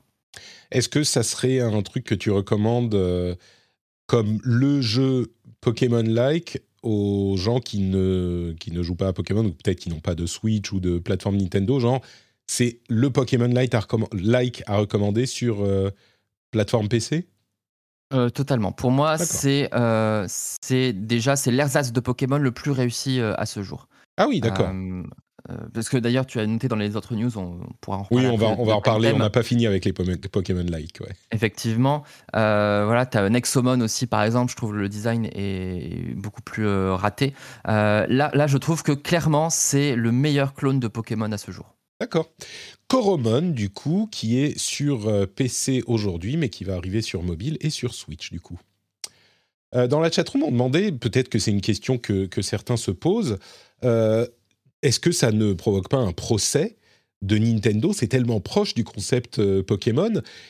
Et ça me, m'amène à une remarque, euh, que d'ailleurs certains ne, ne connaissent peut-être pas non plus. En fait, le gameplay n'est pas du tout copyrightable. Le code n'est pas copyrightable, même s'il y a des gens qui, sont, qui, se, qui essayent de changer ce statut. Le code et donc le gameplay par extension n'est pas copyrightable. Et j'avais regardé une vidéo super intéressante sur les industries qui ne sont pas copyrightables. Parce que souvent, on part du principe que le copyright est indispensable pour qu'une euh, industrie soit... Euh, euh, fleurissent. Bon, c'est, ça dépend des industries, évidemment. Il y en a chez qui, chez, pour lesquelles c'est absolument indispensable, mais euh, la personne en question parlait de, euh, du fait que dans la mode ou dans la bouffe, dans la, la cuisine, il euh, n'y a pas de copyright. Et donc, on doit se distinguer par d'autres moyens, mais euh, il est, c'est des industries qui sont énormes, dans lesquelles il n'y a pas de copyright. Et bien sûr, il y a certains éléments qui sont trademarkables, copyrightables dans le jeu vidéo aussi, mais euh, c'est des choses au niveau de l'art. Le gameplay lui-même n'est pas, donc les personnages, l'histoire, ce genre de choses, mais le gameplay lui-même n'est pas copyrightable. Donc, ça explique pourquoi on a des clones bah, de Pokémon, mais aussi de plein d'autres jeux. Et justement, en parlant de Pokémon, tu sais quoi ? euh, J'en veux un petit peu plus. Si je veux plus de, de Pokémon, mais plus facile euh, sur mon navigateur, euh, je fais quoi ? Ah, écoute, faut, faut que j'en parle parce que c'est vraiment en train d'être un raz-de-marée, alors que c'est quelque chose qui existe depuis très, long, très longtemps pardon, et que j'ai découvert euh, en, en début d'année, et je crois que ça existe depuis deux mille huit, ça s'appelle PokéClicker. Euh, c'est un idle game, comme le nom l'indique, à la cookie clicker, hein, c'est-à-dire que vous pouvez euh, ne rien faire euh, et ça peut se, se jouer tout seul. Et, euh, et, et le principe, en fait, c'est de te faire revivre les jeux Pokémon de, de manière très classique. Donc, tu, tu refais la collection des badges, tu captures des Pokémon et, euh, et tout simplement en cliquant. Hein, le but, c'est de cliquer. Euh, et c'est terriblement addictif. Et, et surtout, c'est que je trouve qu'en termes de gameplay pour un idle game, bah, je trouve ça vachement, euh, vachement intéressant, en fait, parce que tu as ce côté... Euh, collection, euh, puisque tous les Pokémon ne sont pas disponibles évidemment sur toutes les routes et tu dois agrandir ta liste de Pokémon, euh, tu dois euh, acheter les objets d'évolution en résolvant des quêtes, tu dois explorer euh, des donjons, euh, tomber sur certains Pokémon rares, et cetera. Euh, et, puis, euh, et puis tu voyages surtout de région en région. Alors il y a un fantasme classique qui n'arrivera jamais chez les joueurs de Pokémon, c'est toujours ils veulent leur jeu qui va leur permettre d'explorer toutes les régions existantes à ce, jeu, à ce jour, pardon. Euh, Kanto, Johto, Hoenn, Sinnoh, bref, et cetera. Euh, et ben, écoutez, votre jeu finalement, le, le jeu que vous fantasmez existe. C'est, c'est PokéClicker. Voilà. Il faut accepter effectivement que la forme soit différente, mais en vrai, pour un idle game, je trouve ça extrêmement intéressant. Tu as le, le principe de la pension, tu as le mini-jeu euh, tiré de la quatrième génération de l'Explora Kit, donc le, le, pour creuser les fossiles, euh, qui, est, qui, est, qui est assez sympa et qui fonctionne euh, de la même manière en plus intéressant, en plus. Donc c'est, c'est assez marrant. Enfin voilà, c'est, euh, j'y ai passé des heures et des heures. J'ai, pour tout vous dire, j'y ai passé mon week-end dernier, mais vraiment du matin au soir. Sur euh, PokéClicker. Mais oui, non mais c'est terrible, c'est terrible. Euh, il m'a fallu vingt heures quand même pour passer de la première région à la deuxième, donc comme quoi c'est, c'est, pas, c'est ouais. pas simple. Euh, le problème c'est les quêtes, hein, il faut vraiment s'occuper des quêtes très rapidement. Mais euh, écoute, bizarrement, ça se fait. C'est, euh, c'est, c'est, c'est assez bizarre. Et, et j'en ai parlé sur Twitter comme ça au, au hasard, en disant oh, je, je suis addict. Et il mmh. y a plein de gens qui vont dire ah mon Dieu, c'est terrible aussi, je me suis mis dedans. Donc il y, y a un effet, euh, effet bizarre. C'est gratuit, évidemment. Et, euh, et bizarrement, ça m'a, ça m'a vraiment étonné parce que là, pour le coup, Nintendo pourrait faire fermer le jeu parce qu'il y a Poké, parce qu'il ah bah y a oui, les sprites, il y a, y a, y a tout. Il y a les sprites, il y a tout, c'est clairement Pokémon, ouais. Voilà. Clairement, là, euh, c'est du parasitisme. Donc là, ils peuvent le faire exploser à, à, à tout moment. Donc je dis... Profitez-en parce ouais. que là c'est sous la lumière. Je crois qu'il y a un streamer japonais en fait qui a fait un live il y a pas très longtemps et du coup mmh. ça a essaimé partout sur Twitch depuis et tous les médias en parlent. Et en général, quand il se passe ça, la Pokémon Company va pas être contente c'est et euh, elle risque peut-être de le faire fermer. Et ce serait vraiment dommage parce que euh, c'est quand même intéressant. Donc essayez-le, c'est assez rigolo. En une heure, en une bonne heure, on peut faire la, la quête principale, à savoir terminer la ligue. Faites au moins ça, je trouve ça assez rigolo. D'accord. Oui, effectivement, ce genre de truc, quand ça commence à devenir un petit peu populaire, ah Nintendo bah oui. s'y intéresse. Ouais. Euh, super, donc ça s'appelle PokéClicker, et on rappelle le jeu précédent, c'était euh, Coromon dont tu parlais. Exactement. De mon côté, j'ai euh, alors désespéré de ne pas avoir de temps. Je me suis dit, mais qu'est-ce que je vais pouvoir faire ? euh, Et je me suis remis à un jeu que j'ai beaucoup, auquel j'ai beaucoup joué, mais que j'avais pas fini, j'avais pas fini la campagne, c'est Destiny deux.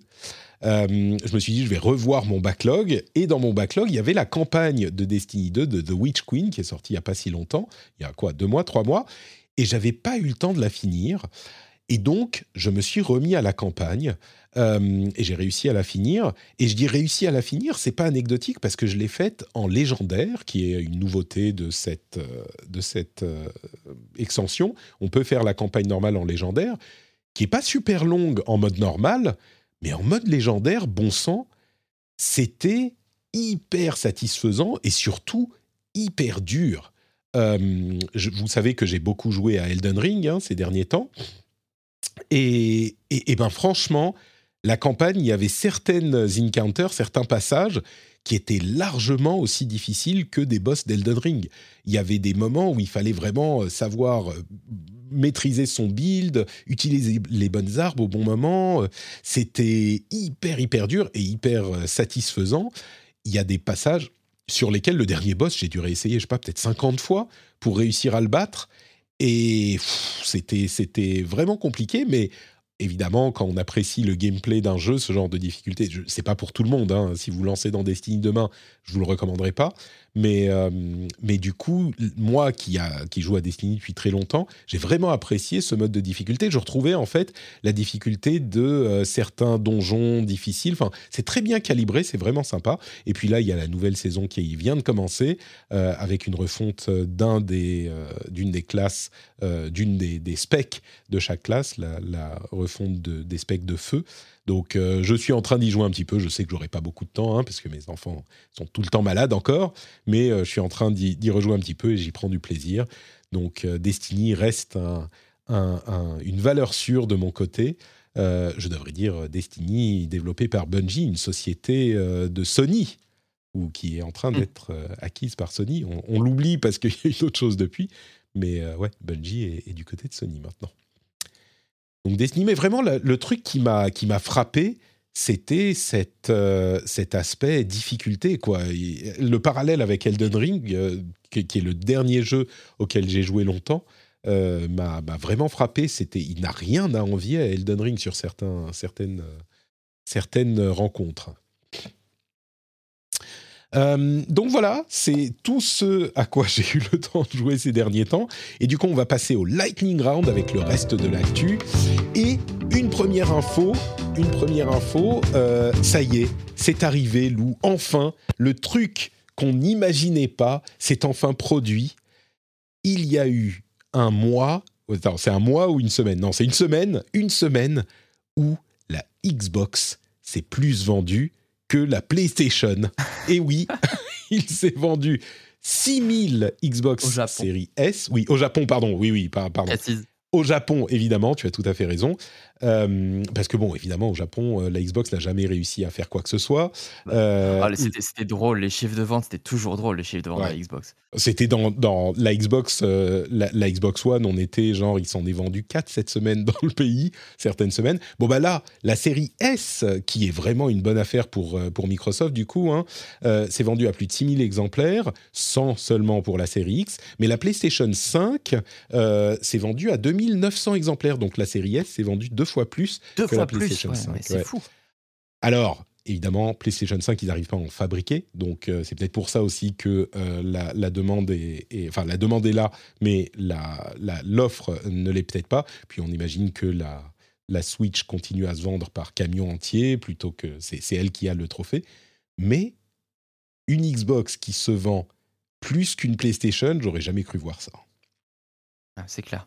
C'est euh, ouais, moi je regarde, je me souviens le, les charts, je crois qu'ils n'existent plus les charts Japon sur Gamecube maintenant, mais euh, je passais mon temps à regarder chaque semaine et je voyais toujours les chiffres de la Xbox qui étaient, euh, qui étaient vraiment euh, dans, les, euh, dans les tréfonds et c'était, c'était assez drôle. C'est, c'est marrant le fait que, enfin c'est marrant, c'est culturel aussi le fait qu'ils aient jamais euh, adhéré, mais de voir à, à quel point ils n'adhèrent pas du tout, ça a toujours été quelque chose de, de frappant. Ouais.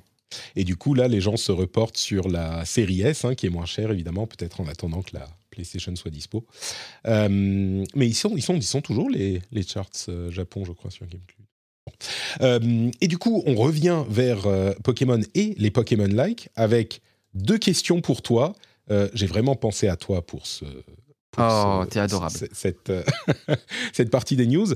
Il euh, y a Temtem, qui est lui aussi un euh, Pokémon-like, qui était ouais. en Early Access euh, déjà depuis un moment et qui, a, euh, arrive en, euh, qui était en Early Access, je dis peut-être une bêtise. Euh, en si tout il cas, était en Early Access, euh, ça, il est hein. sorti quand il y a deux ans. Je l'avais testé pour... Euh, je crois que je l'avais testé pour... Ah non, ah non je l'avais peut-être testé pour... Euh, Euh, je sais plus. Donc je crois que c'est Luma qui avait testé la, la, ouais. l'Early Access, mais j'avais joué aussi en tout cas. Euh, et pour le coup, c'est, c'est un Pokémon mais en trois D euh, qui, est, qui reprend les principes, mais euh, qui, qui colle beaucoup à Pokémon, un petit peu en M M O, euh, et qui arrive donc ouais. le trois septembre, c'est ça ? Que je dise pas de bêtises. C'est ça. Sur... Euh, l'un des gimmicks aussi, c'est que tous les combats sont des combats doubles euh, pour changer un petit peu par rapport à, la, euh, à Pokémon.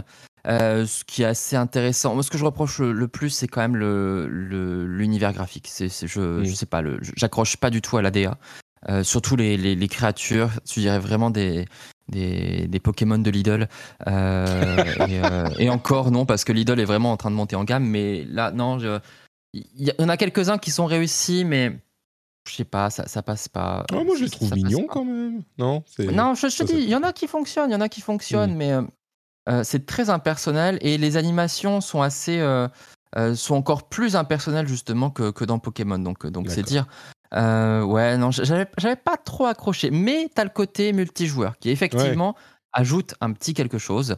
Euh, après, il y a sûrement eu des, des ajouts hein, depuis que j'ai joué il y a, il y a deux ans. Donc, il y a, enfin, forcément, vu qu'il passe en un point zéro maintenant, donc il y a, il y a forcément des, des nouvelles choses. Donc, peut-être qu'ils ont réussi à corriger des, des, des points de gameplay qui étaient un petit peu frustrants.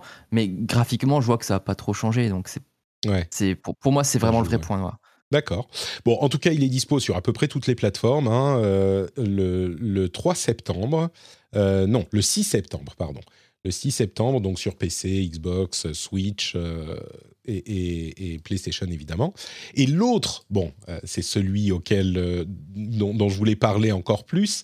Euh, d'ailleurs, au, au passage, un petit merci à euh, notre ami Johan qui fait un, un Notion, qui a fait un journal de l'été J V. Euh, c'est le terme qu'il veut faire adapter. Je crois qu'il est en train de, de gagner en popularité l'été J V plutôt que les confs de l'été. Euh, mmh. donc, de l'été J V. Et il a passé en revue les nombreuses heures de l'Indie Live Expo avec euh, les trailers. L'Indie Live Expo en japonais, enfin, c'était un petit peu particulier, avec tous les trailers à retenir. Mais l'un d'entre eux, celui qu'on retient plus que les autres, c'est le nouveau trailer de Pal World, qui est lui aussi un Pokémon-like, mais dont on a déjà parlé, hein, qui avait déjà été présenté, euh, où bah, on, on a enfin le regard, un regard, euh, comment dire, objectif sur la manière dont se passe la, la vie entre les Pokémon et les humains, c'est-à-dire qu'ils sont complètement asservis aux euh, humains, ils travaillent dans des usines, on leur tire dessus avec des fusils à pompe, euh, c'est, c'est une, euh, un regard hyper... Euh, troisième degré sur le, l'univers des Pokémon. Donc bon, c'est encore un, un, un trailer. On sait qu'il devrait arriver sur Steam cette année. Ce jeu, il est aussi en trois D, peut-être graphiquement un petit peu plus réussi que, que Temtem. Euh, mais je suis curieux du coup d'avoir l'avis d'un fan de Pokémon sur ce truc, parce qu'au-delà de la, de la plaisanterie de se dire bah, on tire sur les Pokémon avec des fusils à pompe, euh, est-ce que ça t'intrigue, ça t'intéresse ou ça te laisse, c'est pas pour toi quoi ? Je, je me souviens de la première fois que j'ai vu le trailer euh, qui, qui démarrait de manière très classique, le tout premier trailer. Mmh. Euh, je, j'ai, j'ai, j'ai un immense... Euh, je, je comprends pas, j'ai du mal à... je, je, sais, je, je suis très curieux et je, je sais pas si... Je sais pas, s'il y a des manières de, de dénoncer ou je sais pas trop. Je sais que tu peux faire des usines, des choses comme ça et tout. Ouais. Ça, je, mais regarde ça, c'est, c'est, c'est, c'est, c'est trop chelou. Je... je, je me plonge dans une per- perplexité, ce jeu, c'est, c'est terrible. Et en même temps, les créatures ont l'air vraiment pas mal hein, à côté, donc... Euh, mais... Il euh, y, y a un certain dynamisme dans perdu, les combats, là, tu, des, tu m'as perdu. Des gros rayons laser, mais, mais ça, en fait, c'est ça le, le problème, c'est qu'au-delà de l'effet, effectivement, choc rigolo de... Euh, bah, comme je disais, on a les, les Pokémon dans des usines. Euh, est-ce qu'il va y avoir un gameplay derrière ? Est-ce que ça va être un vrai jeu derrière ou pas ? Et c'est la grosse question. Le, le, le sorte de... Euh, Comment dire, de Pikachu géant avec sa mitrailleuse, c'est rigolo. Mais si le jeu n'est pas un vrai jeu derrière, bah, ouais. voilà, il tombera dans l'oubli très vite. Mais donc à voir. Je sais pas quoi en attendre. Honnêtement, c'est, c'est vraiment particulier et, euh, mmh. et je suis pas sûr que le mélange fonctionne bien. Je je sais pas quel public peut à la fois être intéressé par de, des guns et des créatures mignonnes. Ouais. Euh, au, au-delà du gimmick, je suis pas sûr qu'il y ait vraiment un public pour ça. Il faudrait qu'il y ait un gameplay vraiment réussi pour que pour que ça prenne quoi. Euh, allez, quelques news rapides. On a la date de sortie de Modern Warfare deux, Call of Duty. Euh, vous savez, ce jeu édité par la société qui est toujours euh, plongée dans des scandales de harcèlement et de toxicité euh, euh, importants. Euh, et ben, il sera disponible le vingt-huit octobre deux mille vingt-deux. On devrait avoir plus d'infos en juin, selon eux, donc certainement pendant les confs de l'été. Ou l'été, j'y vais, si vous le préférez. Euh, Battlefield deux mille quarante-deux a euh, mis à la retraite le mode Hazard Zone, qui était quand même l'une des grosses, euh, des grosses nouveautés de ce jeu-là. C'est un petit peu le naufrage qui continue. Alors, ils essayent de sauver ce qu'ils peuvent, mais euh, on disait c'est l'une des grosses licences de E A. Bah, je ne sais pas à quel point elle est encore grosse, Battlefield, euh, à voir dans, dans quelques années, hein, quand on aura le nouvel épisode chapeauté par Vince Zampella de Respawn, mais... Là, quarante-deux, enfin deux mille quarante-deux, c'est vraiment compliqué. Ils retirent les fonctionnalités l'une après l'autre. Euh, ils avaient d'ailleurs retiré le, le mode en cent vingt-huit joueurs, qui était l'une de leurs grosses nouveautés. C'était une bonne idée sur le papier, mais ils n'avaient pas réussi à le concrétiser. On a un nouveau jeu euh, Ninokuni qui est disponible en Occident. Alors, c'est un jeu qui était d- déjà disponible euh, au Japon. Euh, c'est Ninokuni Cross Worlds. Et c'est ouais, au, dé- au, début, au début, j'avais lu Crosswords, du coup je me disais, quoi, ils sortent un, un, des mots croisés Ninokuni, mais quel, quel intérêt ? C'est Wordle. Ouais, c'est Wordle Ninokuni. Euh, ce, qui est, ce qui est notable, c'est qu'il est dispo sur P C et sur Android et iOS. Donc, euh, si vous voulez du Ninokuni sur votre, euh, sur votre mobile, vous pouvez euh, le télécharger. Il y a aussi Spec Ops The Line, euh, qui va être lancé en juin. Euh, pardon, pardon, pas Spec Ops The Line. Euh, The Cycle, qui est un jeu des développeurs de Spec Ops The Line. La raison pour laquelle j'en parle, c'est que euh, c'est le jeu le plus wishlisté sur Steam dans la catégorie des jeux gratuits. Euh, c'est un jeu P V E V P euh, sur une planète alien euh, qui est donc développé par euh, les développeurs de, de Spec Ops. Euh, et, et c'est le jeu le plus wishlisté sur Steam dans la catégorie gratuit, encore une fois. Mais j'en ai jamais entendu parler. Je crois que j'ai jamais entendu parler de euh, The Cycle Frontier. Et, et pourtant, le plus wishlisté sur Steam. Quand, quand on vous dit qu'il y a beaucoup de jeux qui sortent dans le monde, bah, là, et ça a l'air d'être un jeu... Enfin, euh, une grosse valeur de production. C'est quand même pas un petit truc euh, ridicule. Bon, à voir s'il sera bien. Ça, j'en sais rien. Mais bon, euh, jeu le plus wishlisté sur Steam, je, je n'en avais jamais entendu parler, je crois. Euh, et je voulais parler aussi de Drova, qui est un action R P G qui me rappelle un petit peu euh, Children of Morta au niveau graphique. Est-ce que tu l'as fait, hmm. Children of Morta, euh, Lou ? Non, mais j'ai, enfin, je ne l'ai pas fait, mais je l'ai regardé. Je, ouais. je, je passe aussi mon temps à regarder des jeux sur YouTube, c'est pratique. Eh bien, écoute, il était vraiment, vraiment sympa. Et là, au niveau graphique, et même un petit peu au niveau design, il a l'air d'être comparable. Euh, alors, c'est encore un jeu dont je n'avais pas vraiment entendu parler, mais euh, je voulais le mentionner parce que il est, euh, il est prévu, je crois que c'est pour cette année, mais c'est Drova Forsaken King, euh, qui euh, a d'ailleurs une démo sur Steam que je vais tester bientôt, euh, à regarder. C'est un, un style graphique qui est vraiment réussi, et puis un, un action R P G. Moi, je suis toujours un petit peu client. Donc, euh, vous savez, il y a, il y a des, comment, des dizaines de bandes-annonces et de nouveaux jeux qui sont annoncés chaque semaine.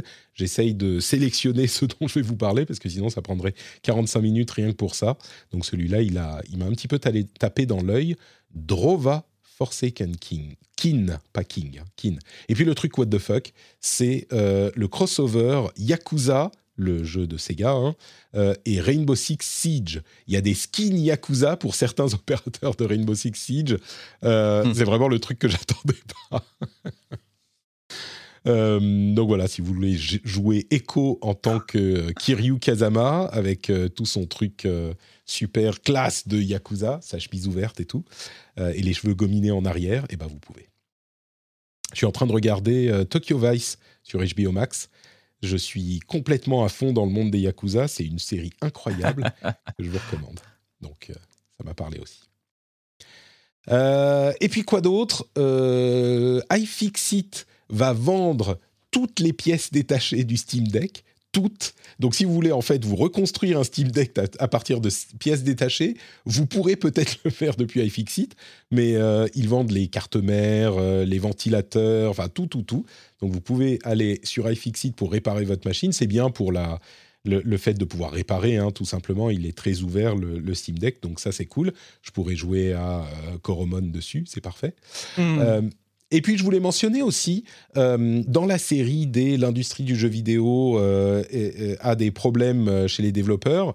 Euh, d'une part, chez Activision Blizzard, dont on parlait à l'instant, les, euh, l'équipe de Q A de euh, Raven Software a voté pour créer un syndicat. Euh, donc ça, c'est une bonne nouvelle parce que particulièrement aux États-Unis, c'est très, très compliqué de faire valoir les droits euh, des travailleurs euh, et qu'on soit pour ou contre les syndicats euh, ailleurs. Je crois qu'il est clair qu'ils sont nécessaires pour avoir un dialogue possible euh, dans une société. Et aux États-Unis, c'est encore plus compliqué qu'ailleurs. Et là, c'est une, pas une première, mais euh, c'est, c'est assez rare dans l'industrie du jeu vidéo euh, pour être mentionné. Euh, et en plus de ça, Activision Blizzard a été condamné, enfin ils ont le, le, le board, euh, le U S Labor Board, le board des travailleurs, le comité des travailleurs, a déterminé que euh, Activision Blizzard les avait menacés euh, pour la formation de leur, euh, de leur euh, syndicat, ce qui est un droit légal évidemment. Donc euh, voilà, encore des trucs pas super top du côté d'Activision Blizzard. Et on se dit, bah, ils vont être achetés par Microsoft, donc tout ira bien. Et ben, il y a un rapport qui vient de sortir sur Microsoft et la manière dont euh, certains euh, développeurs, pas développeurs, pardon, c'est plutôt du côté de la tech que du côté du jeu vidéo, mais dont certains, euh, certaines stars euh, du, de, de la boîte euh, sont assez euh, protégées encore aujourd'hui euh, chez Microsoft. Et bon, c'est pas idéal non plus, et on ne sait pas si ça va jusqu'au côté jeu vidéo, mais euh, la, la, ça, ça, ça fait pas très propre, quoi. Et enfin, un dernier truc, si on se dit, euh, bah, du coup, du côté de Nintendo, c'est les seuls qui sont encore euh, protégés, bah, pas du tout.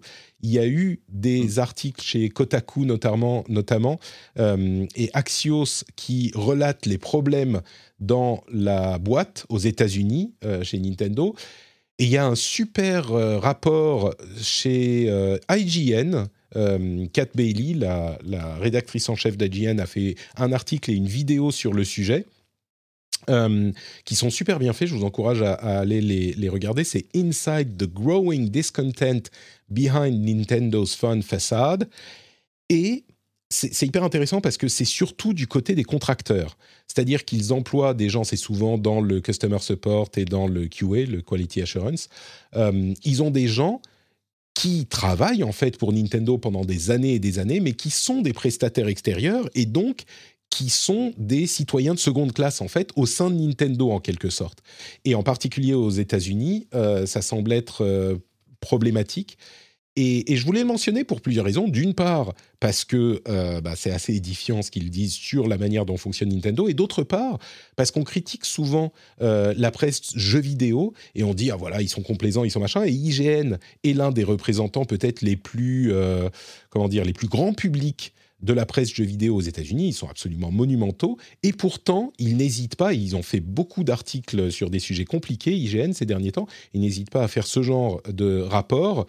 Euh, donc, c'est pour un petit peu euh, tordre le cou à cette idée que c'était peut-être vrai à une époque, euh, mais aujourd'hui, euh, la presse est beaucoup moins complaisante. Elle fait un travail qui est compliqué parce qu'on a forcément des relations, enfin, ils ont forcément des relations proches avec les éditeurs et les développeurs, mais je trouve qu'on a eu de nombreux exemples de cette vigilance et de, cette, euh, de ce sérieux de travail euh, journalistique. Donc voilà, juste pour euh, le, le mettre en avant, I G N, qui n'est pas forcément ce à qui on pense en premier quand on se dit euh, enquête sur l'univers de, du jeu vidéo, eh ben, ils ne sont pas privés. Ouais, et pour, pour rebondir, euh, j'avais vu une interview de Reggie Fils-Aimé euh, par un, euh, par un podcasteur américain, il me semble. Donc Reggie Fils-Aimé, c'était l'ancien directeur de, de N O A. euh, qui est assez, euh, qui est assez intéressante, euh, qui expliquait en tout cas que lui, à son époque, c'était pas comme ça. Bon, après, euh, euh, oui. euh, qui, qui le veut le croit. Euh, donc, mais euh, c'est, c'est assez intéressant de, de l'écouter. Et, et, et globalement, enfin, je, je trouvais la bio de Régifils-Aimé assez, euh, assez intéressante euh, aussi. Donc, je suis presque tenté de, de, de mettre ça à son, à son crédit. Mais c'est vrai que c'est pas forcément des sujets qui étaient euh, simples à aborder euh, avant. Aujourd'hui, c'est peut-être plus facile. Euh, apparemment, à l'époque, ce que, selon ce que disait euh, Reggie, Euh, ils invitaient, euh, ils invitaient vraiment les, les, comment dire, les citoyens de seconde zone, comme tu disais, euh, avec eux, et c'était assez, euh, comment dire, assez euh, mélangé. Mmh. Et ça aurait euh, évolué. Enfin, je me souviens du coup de cette vanne de, de, dans les commentaires de cette vidéo où c'est ce qui arrive quand on met euh, Bowser à la tête de, de, de N O A, parce que c'est vrai que Doug Bowser maintenant, ouais. c'est le nom du, du nouveau euh, président. Je ne dis pas que c'est de la faute du nouveau président de, de N O A, hein, c'est, c'est pas la question, c'était juste pour la, pour la petite vanne. Mais, mais voilà, je trouvais cette, intér- cette, cette interview assez euh, intéressante aussi euh, en, en contrepoint. Bah, c'est, euh, c'est un truc dont il parle dans son livre euh, que j'ai lu la semaine dernière, ou il y a deux semaines, je ne sais plus, qui vient de sortir, euh, Disrupting the Game, je crois. Et, et il mmh. parle de ça. Il dit, quand il est arrivé à N O A, euh, il parlait avec les H R et il disait, mais quel, euh, quel programme vous avez en place pour l'évolution des employés, euh, pour qu'ils puissent croître dans leur rôle, et cetera. Et, et les gens de, des H R lui disaient... Euh, « Ah non, mais tu sais, on est une boîte japonaise, nous, euh, on ne fait pas ce genre de choses. » Il a presque refusé le boulot. En plus, lui, a un background, euh, euh, il est haïtien d'origine, enfin, il, a, il, ouais. est, il est... C'est pas un, un mec blanc, tu vois, il est euh, déjà, à la base, euh, sensibilisé à ce genre de choses. Mais je crois qu'il parlait beaucoup. Alors, je ne sais pas, hein, mais j'ai l'impression qu'il fait un petit peu des pirouettes. Il parlait de Nintendo euh, en interne.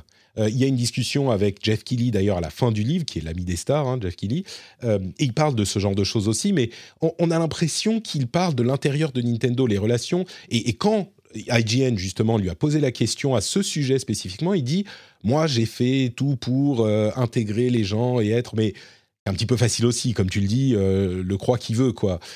Je ne sais pas si euh, il était quand même à la tête de la boîte pendant longtemps. Ça me paraît curieux, peut-être que c'est le cas, hein, mais ça me paraît très curieux que tout à coup, quand il est parti, les choses se sont complètement inversées, même si euh, c'est peut-être euh, le cas. Les gens qui témoignent aujourd'hui euh, du Quality Assurance et du, euh, et du C S euh, semblent dire qu'ils y sont depuis dix ans et que cette situation n'a pas, été, ne s'est pas, n'a pas commencé hier, quoi. Donc, mmh. euh, bon, je ne sais pas, peut-être que lui a beaucoup amélioré les choses, c'est possible, à l'intérieur de Nintendo of America et qui sait pas ou qui n'a pas eu le temps de se préoccuper de, euh, des contracteurs. C'est des trucs sur lesquels il insiste hein, dans son livre, les questions de, euh, de, de développement personnel et d'inclusivité en parallèle. Euh, donc ça a l'air de lui tenir à cœur quand même. Bref, bah je crois qu'on arrive au bout de cet épisode du Rendez-vous Jeu. Quel bon moment passé en ta compagnie, Lou. C'était euh, un délice comme à chaque fois. Ah, bah si, c'est toujours un plaisir. Si les auditeurs veulent prolonger euh, ces moments heureux, qu'est-ce qu'ils peuvent faire? Où peuvent-ils aller? Ah bah, ils peuvent me retrouver sur, euh, sur Twitter, arobase alex le serveur, et puis euh, bien sûr sur YouTube, où il y a plus de quatre cents let's play de, de jeux différents, du rétro euh, et de l'actu. Euh, Lou Lassina-Fouber, hein, mon nom, ou Alex le serveur, et puis Twitch aussi, euh, Alex le serveur. Écoute, on mettra le lien vers le compte, le compte Twitter dans les notes de l'émission. Comme ça, je suis sûr qu'on pourra retrouver tout ça.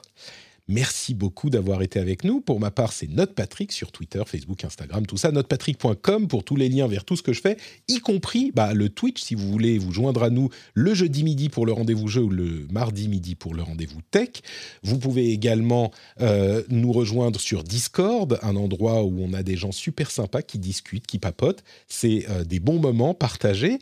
Et puis, bien sûr, patreon point com slash r d v jeux. Tous les liens sont dans les notes de l'émission. Mais si vous voulez soutenir l'émission et devenir un contributeur actif parce que vous appréciez ce que je fais, vous pouvez aller sur patreon point com slash r d v jeux et vous aurez en plus les petits contenus bonus euh, et tous les, les émissions sans pub, tout ça. Pensez-y, vous arrivez chez vous, cling, les clés dans le bol, Patrick. Voilà, ça fait Patrick dans la, dans la tête. Mmh. Si je vous ai suffisamment bien conditionné, vous y penserez ce soir et peut-être que vous ferez un tour sur le Patreon. Merci à vous tous d'avoir écouté et on se retrouve dans une semaine pour un nouvel épisode. Ciao à tous.